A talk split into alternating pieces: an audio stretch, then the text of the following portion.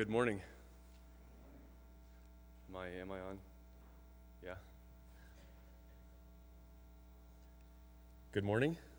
Is that there? Yeah? Yeah? All right. You know, I'm just uh, looking here. I've got a pre made sermon already here. Pastor Chris left her sermon. How many of you were here last week? You want me to just preach this one instead? I could do that. I could do that. How many of you were here this morning? Excellent. Excellent. For the rest of you, I hope you join us soon. It's good to be here with you. Thank you, gentlemen, for the music and Doylene. Um, beautiful, beautiful. Brought me back to high school. My best friends played the played the soprano sax, and uh, I miss that guy. Thank you for the music, and thank you for the children's story, David. Last minute hero right here. Yeah, yeah. So, okay, so I, am going to need your uh, participation for a little bit. Um, and I know this is where the extroverts go, yeah. Introverts are like, uh-uh. So, I'd just like to find out how many of you have children? Children of some sort, some kind, maybe the human kind, preferably, but to children. Okay, how many of you know somebody with children if you yourselves don't have children? Ah, excellent. The rest of you live in caves or somewhere. Uh, children if, if you had to narrow down one value, one character trait that you wanted to develop in your child or that you wished for your friends' uh, children, just one, what would that be? What would that be? All, all kinds of virtues, character traits, um, self confidence, integrity. Some other ideas? Loving. I was hoping somebody would go there. It's always dangerous to ask for our audience participation when you have the end in mind and you know where you want to go. Loving. Loving. I think, yeah. Compassion. Compassion. Another aspect of loving. As I think about my own children, I'm the father of two um, little girls. I'm I'm really blessed.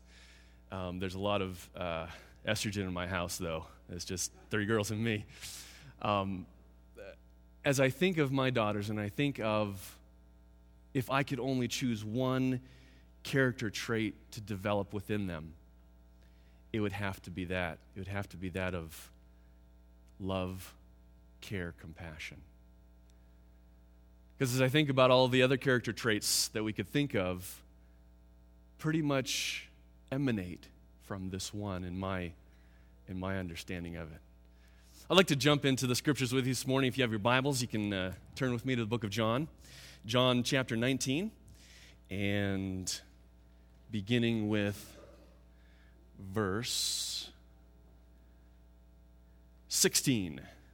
John, the book of John, Gospel according to John, story the way that John experienced it and recorded it. Chapter 19, verse 16 reads this Finally, Pilate handed him over to them to be crucified.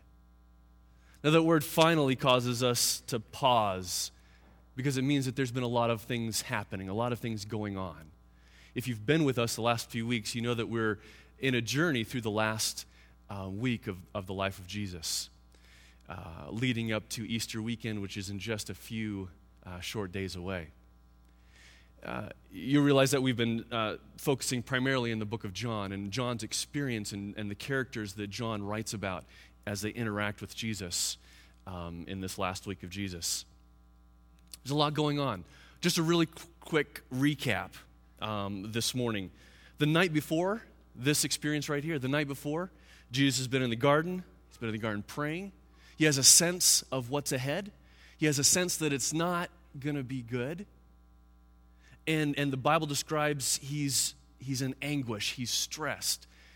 It, it describes his sweat falling like drops of blood. He's in the garden, he's feeling all alone. And then he's betrayed, betrayed not by an enemy, but betrayed by a friend, because betrayal can only happen to those with those who are close to you. He's betrayed by one of his closest friends. He's handed over to the high priest. He's handed over to Pilate. He's handed over to Herod. He's handed back over to Pilate.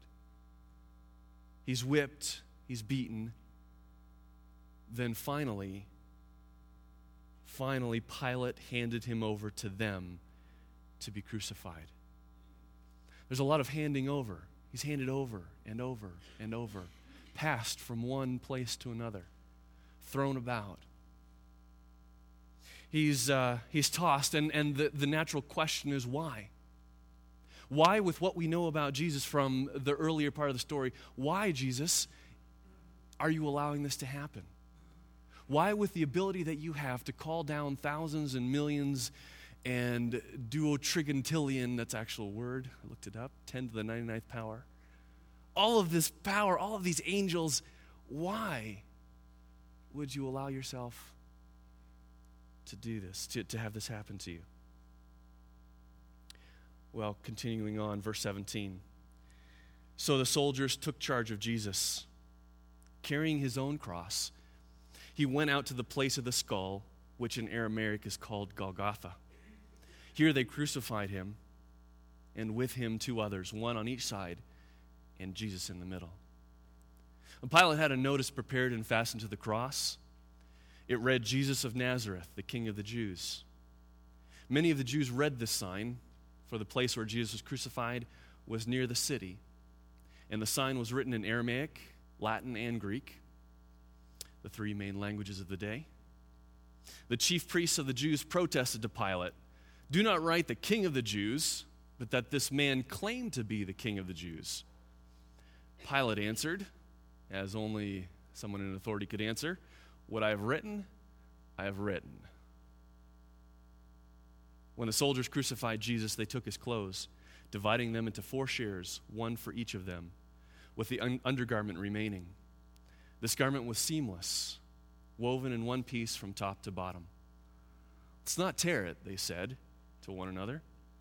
Let's decide by lot or by casting straws or drawing straws who will get it. This happened that the scripture might be fulfilled, which said, They divided my garments among them and cast lots for my clothing. So, this is what the soldiers did.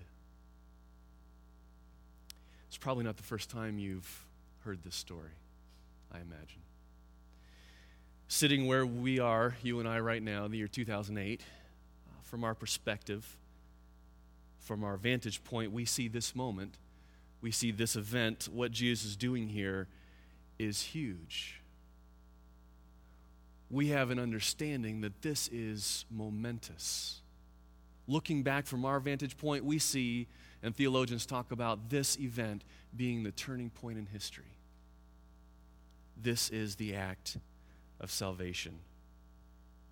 We know that the big idea, what Jesus is doing here, is a lot bigger than just suffering and dying on a cross. Because lots of people suffered and died on crosses in those days. That was the favorite way that Rome would uh, exert its power, its authority. Don't mess with us, or you're going to be hanging. A lot of people died.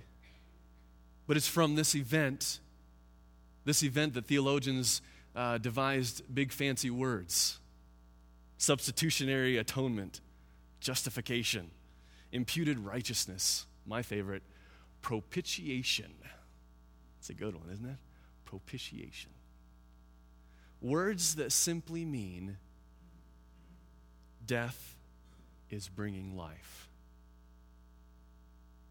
His woundedness is somehow bringing healing. His brokenness is somehow making all things whole. This man, Isaiah, lived quite a few years before Jesus was around prophet, he had this to say what the Messiah would do Isaiah 53. And it'll be on the screen here, there. Isaiah 53, verse 4. Surely he took up our infirmities and carried our sorrows. Yet we considered him stricken by God, smitten by him, and afflicted. But he was pierced for our transgressions, he was crushed for our iniquities. The punishment that brought us peace was upon him, and by his wounds we are healed. By his wounds we are healed. Written thousands of years before Christ was on the scene, a description of what the Messiah would do. It's hard to comprehend this kind of thing, isn't it?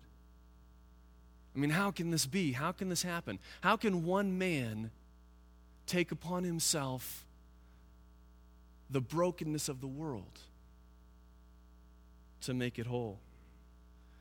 I mean, I, I, I, try to think of examples and I try to think of, of, of things to help me grasp this. I mean, the best thing that I could come up with, and it's, it's really no good, but the best thing is when my wife is, is uh, 11 hours in labor with my daughter, and she is like, wow, it was an experience. If I were to say to her, hun, I'm going to take your place, get up out of that bed, I'm down. Give me your pain. There's no way, no way that I would ask for that. But I wanted to leave her suffering. I wanted to do something, but there's absolutely nothing you can do except offer your hand to be squeezed and broken and mutilated and, and your ear to be uh, filled with all kinds of words. Uh, that's not even, that's not even, because that's just one person suffering. And, and you think about you think about the course of history. You think about I mean in the in your prayer today, all of the suffering and all of the evil and all of the all of the stuff that is happening in our broken world right now, as we speak. You turn on the TV, you listen to NPR, all of the brokenness that's going on, and trying to comprehend all of what's happening at this moment and then trying to comprehend through the corridors of history all of the evil. And there's pictures here of some, some of these events that have happened throughout history. All of the suffering, and all of the pain, and all of the woundedness of event after event after event.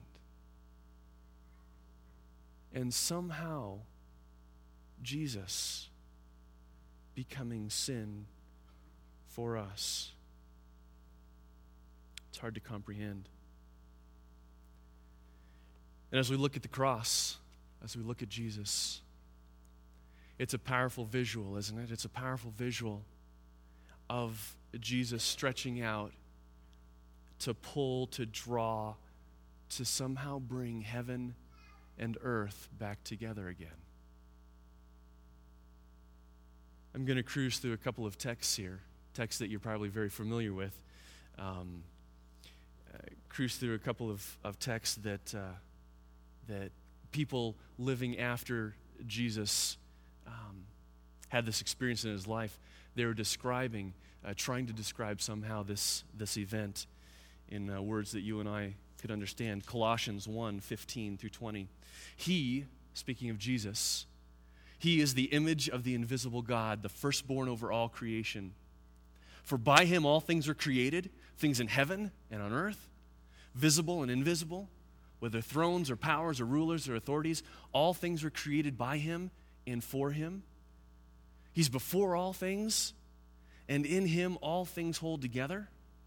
And he is the head of the body, the church. He is the beginning and the firstborn from among the dead so that everything he might so that in everything he might have the supremacy for god was pleased to have all his fullness dwell in him and through him to reconcile to himself all things whether things on earth or things in heaven by making peace through his blood shed on the cross. As Paul's writing to the Colossians, he doesn't leave anything out, does he?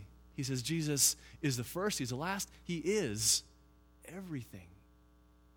And because he was, his death on the cross was reconciling, bringing back together again heaven, all things in heaven, and all things on earth. 2 Corinthians chapter 5 verse 21. God made him who had no sin to be sin for us, so that in him we might become the righteousness of God. Amen. 1 Peter 2, verse 24. He himself, Jesus, bore our sins in his body on the tree, so that we might die to sins and live for righteousness. By his wounds you have been healed. Here, Peter is pulling out Isaiah, and he's saying, This is a fulfillment. What Jesus has done is the fulfillment of this by his wounds. Do you grasp that? Do you grasp that? This idea of reconciliation? That the purpose of Jesus living, breathing, dying, teaching, walking, bleeding was to draw you and God together. That is our story. That is our story. And that's something to talk about. So here Jesus is on the cross, in the middle of carrying the weight of the world on his shoulders. I mean, it's, it's almost the, this picture of the, of the mythical um, god uh, Atlas carrying this huge weight on his shoulders. Here he is this weight, carrying all this evil, all of the suffering throughout history.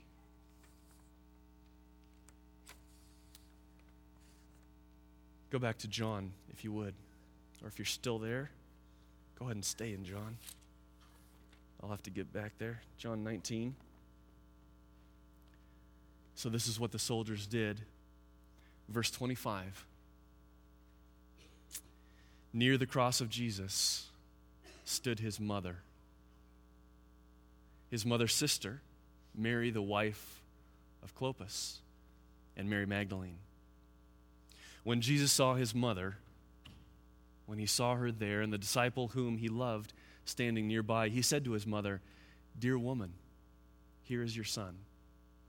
And to the disciple, Here is your mother. From that time on, this disciple took her into his home. Do you catch the juxtaposition here of these two events? Here, Jesus is overwhelmed with the immensity of the brokenness of the world.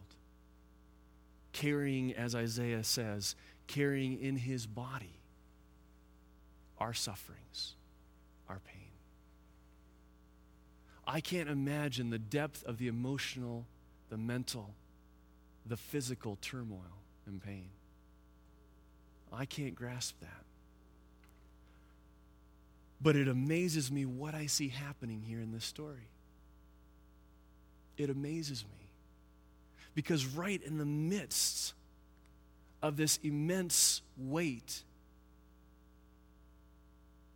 Jesus turns with compassion for his mother. You think about the suffering in your life. You think about the moments when you've been in deep pain, in deep anguish, when you've been going through it, and everything is overwhelming, crushing in on you. How easy is it to turn and to notice someone else who is in pain and to reach out and extend in love and compassion for that person. It's almost impossible because our humanity is is is uh, I, am trying to think of the right word. Our humanity is, is almost is almost uh, uh, prevents this kind of thing from happening because when the pain is so loud in our own ears, it's impossible to hear, almost impossible to hear the pain that's coming from someone else's mouth or lips or life. And yet, here Jesus is in the deepest pain, and he's reaching out to his mother. If there is one character trait that I could develop in my children, it would be that of compassion. Primarily because when I get old, I want my daughter to take care of me. Well, I can't say primarily. I imagine what it must have been like for Mary to raise Jesus. I mean, can you imagine that? Imagine knowing that this is something special. I wonder if, if Mary had that same thought. You know, of all the character traits that I want Jesus to grow up with, the, the one I want most is for him to grow up to be a compassionate young man, for him to be a loving, caring man. That's the thing I want most. I know many of you right now um, can relate uh, pretty intensely to this experience that Jesus is going through. You have parents that are aging. You have parents that perhaps are dying.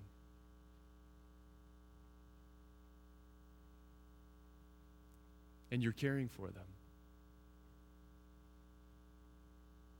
And, and, and, and you're supporting them, and, and you're struggling with the irony of, of life, in that you enter life totally dependent, and you exit life totally dependent.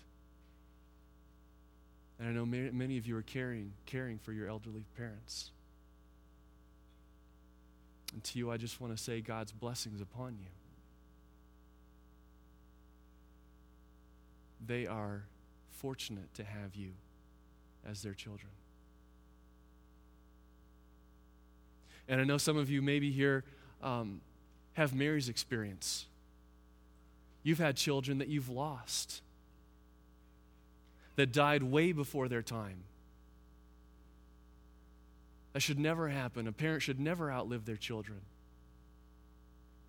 Two of the most difficult experiences I've had as a pastor are doing memorial services for parents who lost their babies. It's just, it's just not the way it should be. And some of you know that experience. You know Mary's experience and you feel the brokenness and the depth of pain.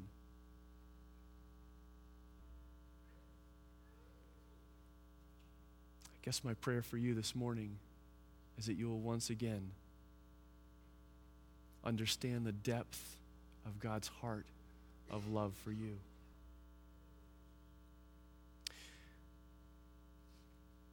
As you look through the life of Jesus, it wasn't just on the cross that this is demonstrated but it's a theme, it's, it's a thread woven throughout his whole life. Every interaction that he had with someone, the way he talked, the parables that he told, the way he healed and touched people. His life was an outpouring of God's love. It was an overflow of God's love on this world. And I think uh, I think as Jesus as Jesus is in the cross and he's representing the heart of God, I wonder if God, as the parent, has the same, same idea for you and I. I wonder if God's main desire is for you and I to be compassionate, loving people if there was one character trait that God wished for you and I, it would be for us to be loving, compassionate people.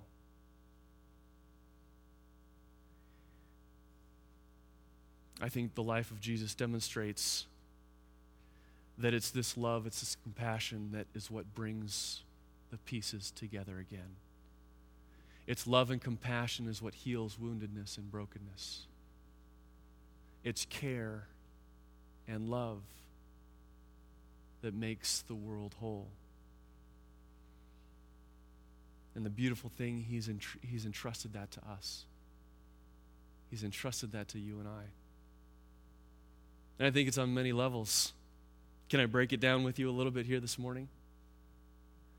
Can I break it down to a very personal level, the very intimate level that Jesus is demonstrating here? It's got to begin, it's got to be first and foremost in our families. This compassion, this love. You and I need to ask God for an outpouring of His love into our families, into ourselves, so we can pour out through our families. I ask you, how are you caring for your children? Whether they're small or whether they're tall, whether they're young or whether they're old, how do you care for your children? Hopefully, you've supported them and nurtured them and, and, and protected them. And hopefully, you're doing that. But how are you compassionate with your children? How do you enter into their sufferings? Because your children suffer. You may not realize it, you may not be aware of it, but your children suffer.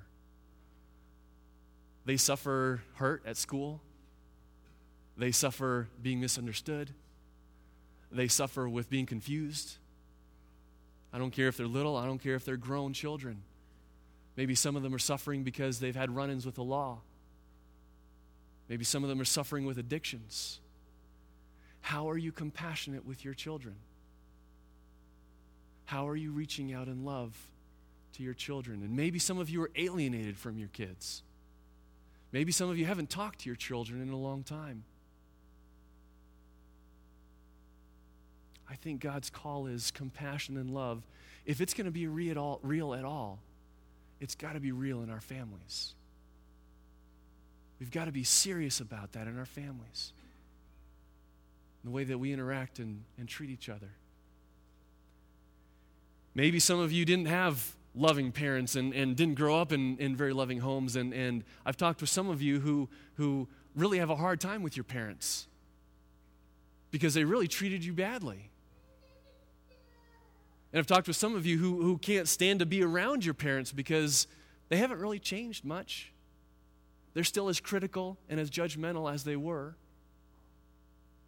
And you really have a hard time even being in conversation with them because you just feel like they just they, they, just, they still can't accept you for who you are.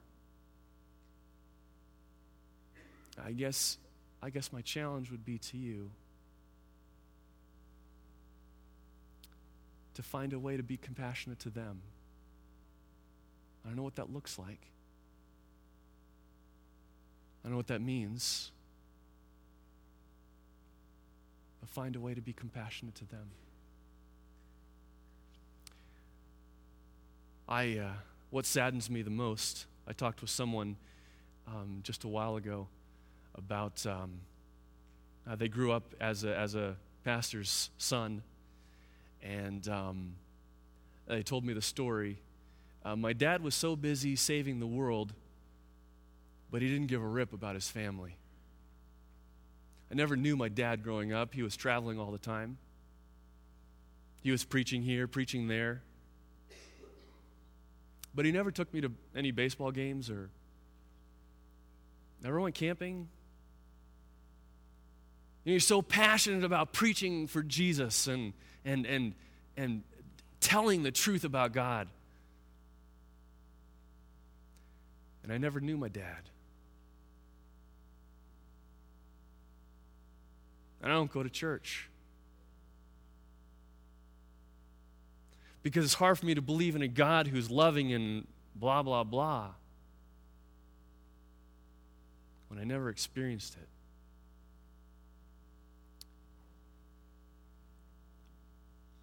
Compassion has to be in our homes first. It's got to be in our uh, social networks. It's got to be in our friendships.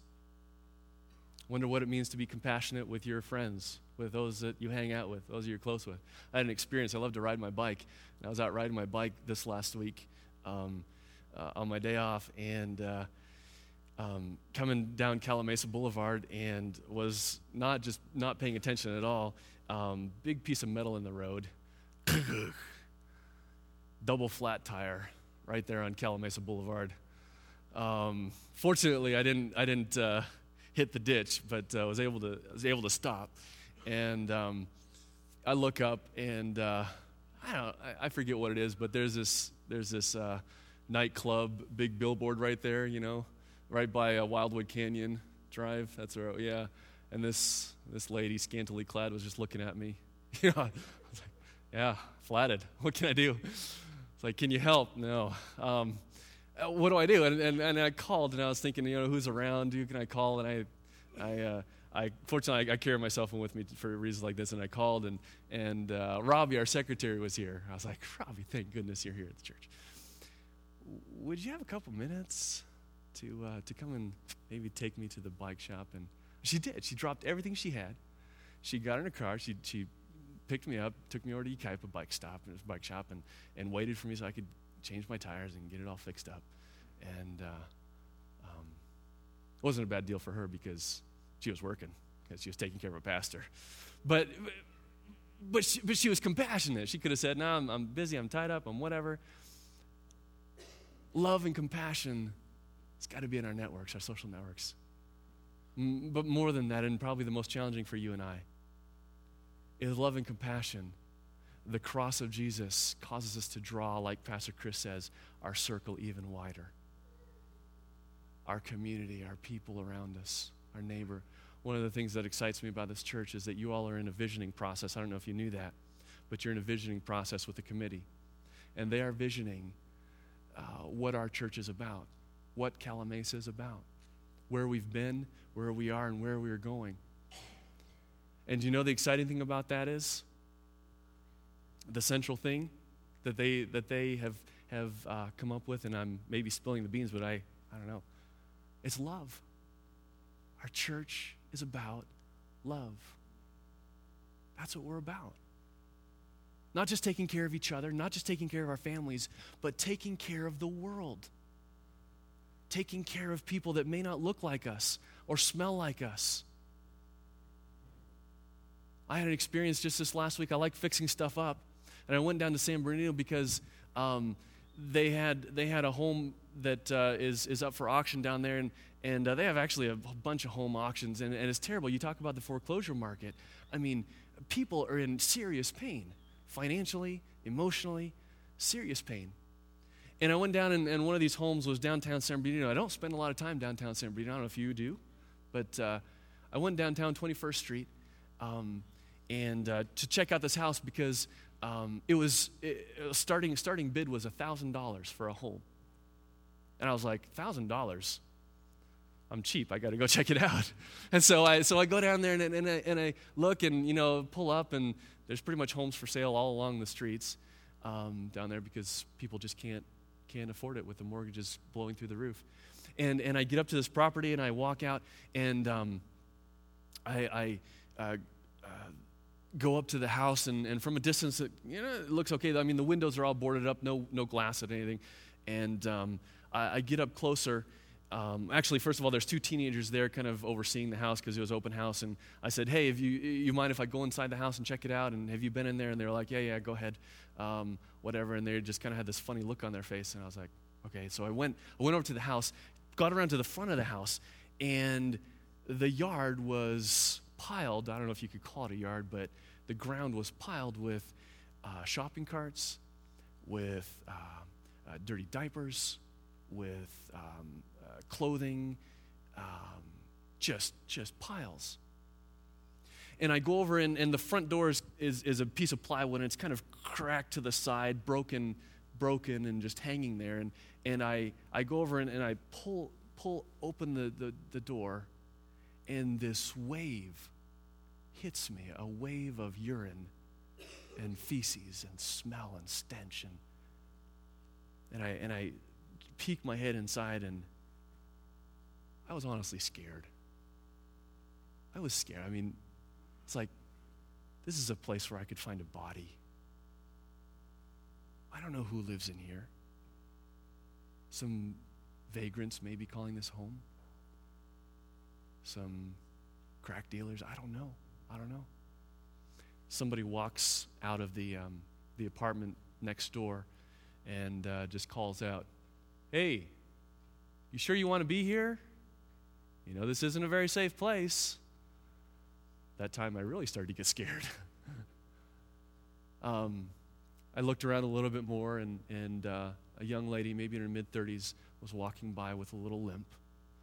And uh, I said, Hey, you live around here? And she says, Yeah, I just live down, down the corner there in, in the apartments. And uh, she was like, you, you don't look like you belong here. It's like, Well, um, uh, she said, she said, you know, I, I know this is the ghetto. This is the ghetto. I live in the ghetto, but it's okay. Um, and I said, well, uh, how long have you been here? Oh, just a couple months. And th- see this apartment here? They, they kicked everybody out because they couldn't pay their rent. So there's a whole row of empty apartments there. And, and uh, uh, I was like, well, do you know anything about this house? She says, no, but people come and go. And, and uh, so, so what's your name? LaQuisha? And she looked at me and she said, You know, it sure would be nice, though, if you had some money you wanted to invest in this. Because we could sure use a change around here. And she walked away. I don't know what it means for us as a community. I don't know what it means for you and I as individuals. But if there's one thing I know from looking at the cross of Jesus Christ, is that he became sin for you and I. That he was broken so that we can be healed. And he longs to pour out that kind of love in our hearts.